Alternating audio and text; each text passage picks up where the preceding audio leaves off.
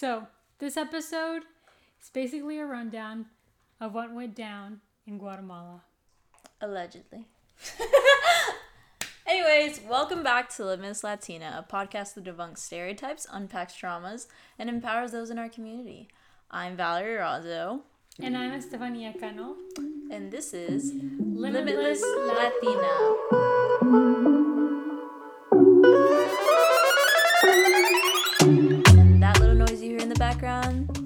Doggies. There are t- our two guests. our special guests that They are a little camera shy, but they're definitely not noise shy. I'll tell that. they're they're out of the way. That's all that matters.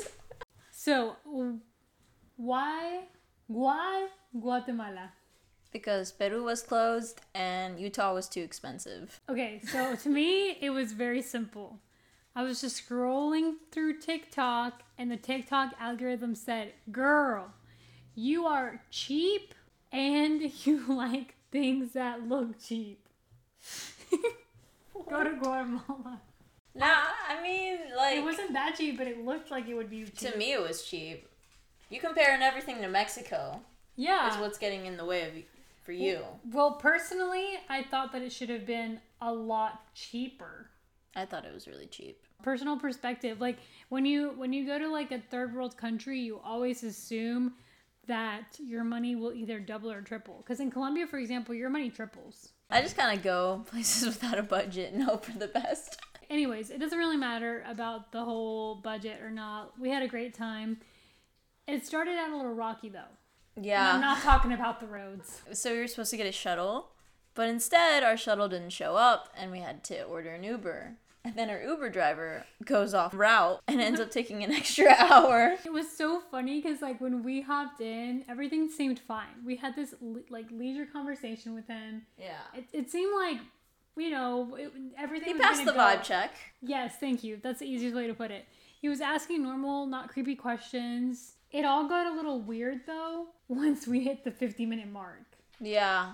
He got really quiet. And then I got a notification from Uber saying your driver is going on a different route. He's not going on the like desired route. Is everything okay?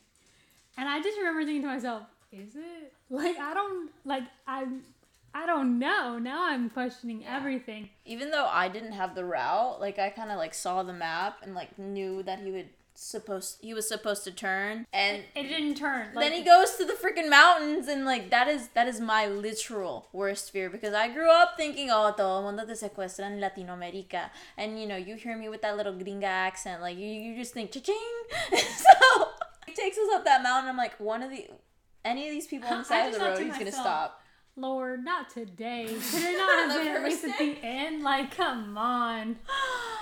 But anyways, it worked out you called did. him out you I called did. him out I called him out because I thought to myself, sir, for starters, you're gonna regret. They, whoever would kid, think about kidnapping you. us, they would literally say like return check. So basically, I call him out and I tell him, "WTF are you doing? Like, no."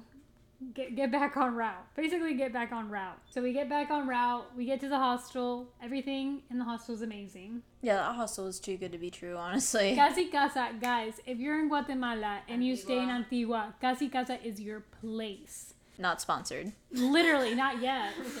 please sponsor us Please, yeah, for real though. No, it's honestly, it's gorgeous. The amenities could not be better for the price that you pay. The beds, guys, I've stayed in several hostels. This is the first bed where I could genuinely say, you know what, I could live here. the vibes immaculate So we stayed in Antigua for two days, and then we were gonna hike the volcano, but we didn't plan ahead, and I'm grateful for that. Guilty. I knew because I said every step of the way it'll work out. No, that was literally like her quote of the trip. It'll all work out. It'll all work out. But mostly because I was just not being paid to stress. That was so funny when you said, "You know what? I'm not stressing because I don't get paid to." I said, "You are so right, but also, what are we doing?" Uh, it all worked out. Everything always works out. All right. I'm not a manifestation girly, but But I it'll mean- all work out. Yeah, but it all worked out. It really did, actually. I guess you are right. Anyways, we end up going after Antigua. We end up going to a surf town. Yeah, so we went to El Paredon. I learned how to surf and I learned how to fall. I felt like one of those like dolls that you play with, and Mother Nature was just making me hers. Man, and then and there was also just so many dogs, beer. Anyway, so we went to Paredon. We did a little bit of surfing. I did a little bit of falling. You did a lot of bit of falling. no mientes. No mientas. Not on camera, she says.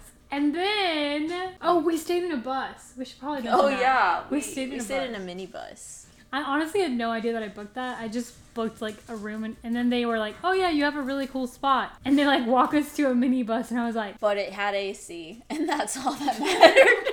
Especially when you're not in America. "No, that's so true." We were grateful for the AC. I thought she was gonna say, especially why. Especially because I became a little fart zombie. like I'm. You really want to say that? Yes, because it was bad. I'm not the kind of person who's farting every five seconds. But I don't know what that food had. I literally, I'm pretty, I'm, I'm honestly surprised that mosquitoes bit me as much as they did. Because if I would have smelled that, I would have ran. Like ran. I would have ran. Oh god. And those Suna's famous words, it was criminal. And the worst part is right after El Paredon, we went to Lake Atitlan. And we thought it was gonna get. Wait, did I start farting in El Paredon or Lake Atitlan? Or both? I think Atitlan. I mean, you farted like normal. And at Paredon, my farting was like moderate. Like my farting was like leisure sport.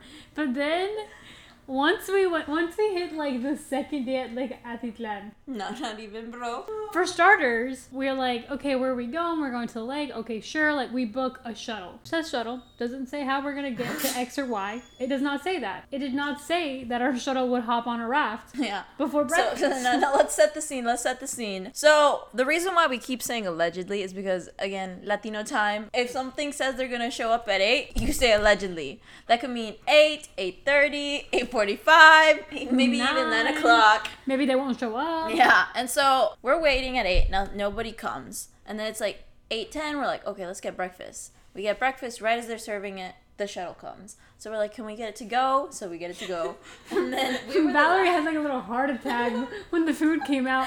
The lady was like, Are you okay? Someone dying? No, it's me. My food is leaving. That was my biggest stress of the trip. What's your biggest stress of the trip?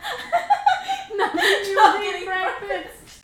Her face said it all. It was like, I want my food. So yeah, the only thing I, I stressed on that trip was not getting my breakfast. breakfast. So, anyways, we're basically getting inside this van. We're driving. Does It's not even 10 minutes. We didn't even spend Bro, 10 it's minutes. probably five. I thought we were picking one person up. This man starts in the backing middle of into the dang river. This man starts backing up into the river, and everybody looks back, and I'm just like, bro, I'm in the back seat too. I'm like, cool. So we're like all inside in a river in a raft, and we're like slowly raft. reversing back into it. And then he just looks at us and says, "Y'all can get out if you want." Opens the door. The driver opens the door for us while we're on that raft. I left my bagel in the car. I went back for it to get my bagel. I'm like, I'm gonna have breakfast on a boat. Yeah. So then we're like, we're all confused. Three times during the shuttle tour, I thought we were like getting kidnapped, and it was it. Are you serious? Yeah. The second time when he like stopped at a random spot. To mm-hmm. close the door because the girl didn't shut it right. Do you remember? He was like, Were you even there? Like, mm-hmm. mentally, obviously not. So we're like driving and we're in the middle of, I consider nowhere because it's just one flat road. Beside it is like a yellow, like dry land field. And then on the other side, it's like grass and trees. And he stops randomly, like not even where there's a stop sign or some kind of pit stop or like a left or a right or even like food. Like, you know what I mean? Like, not even a food stand. Like, nothing, nothing's there. He stops randomly, and I'm like, oh shoot, what's happening? And it's just because the girl like didn't close the door right. I don't so she just like that. shuts. He shuts the door out, and then he goes back in. I think you're right. It was only two times that I felt like, what the heck is going on? It's like when we got into the raft. Yeah, the oh, raft the third one. No, the third one was when we were about to go inside the lancha.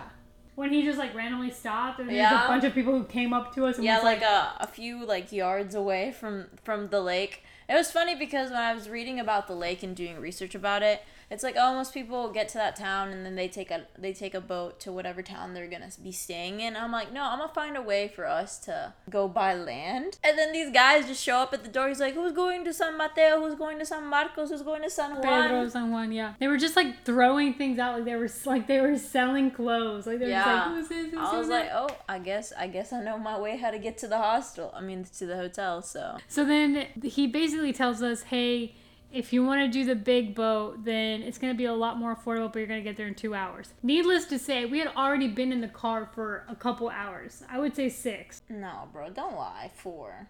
it felt like six, but it was four. Whatever, whatever. It took a long time. I'm gonna just stick to that. Long time. So we had already been in the car for a really long time, and this guy says, Hey, if you go on a big boat, it's gonna take two hours. I said, Absolutely freaking not. I can't stand this. So we asked him, and he's like, Yeah, well, if you do a small boat, it'll be more expensive, but you'll get there in 30 minutes. So we asked people inside the shuttle if they would be willing to, you know, cooperate to get us there. Because we were gonna go to the same town anyways. Yeah. And it was just like, because the reason the big boat was gonna take so long is because it go it stops at every town. So ours was just a direct. I was about to say direct flight. But yeah, it was a A direct, direct boat, boat yeah. to our town. So, anyways, this girl starts freaking Trying to negotiate. She's like- like, he's overcharging us. I'm like, bro, this is his land. yeah, He gets to upcharge the tourists. and she yeah exactly. Also, it's like, come on, it's, it wasn't even that much. It was gonna be a one euro difference, what she was asking for, because she's she's European,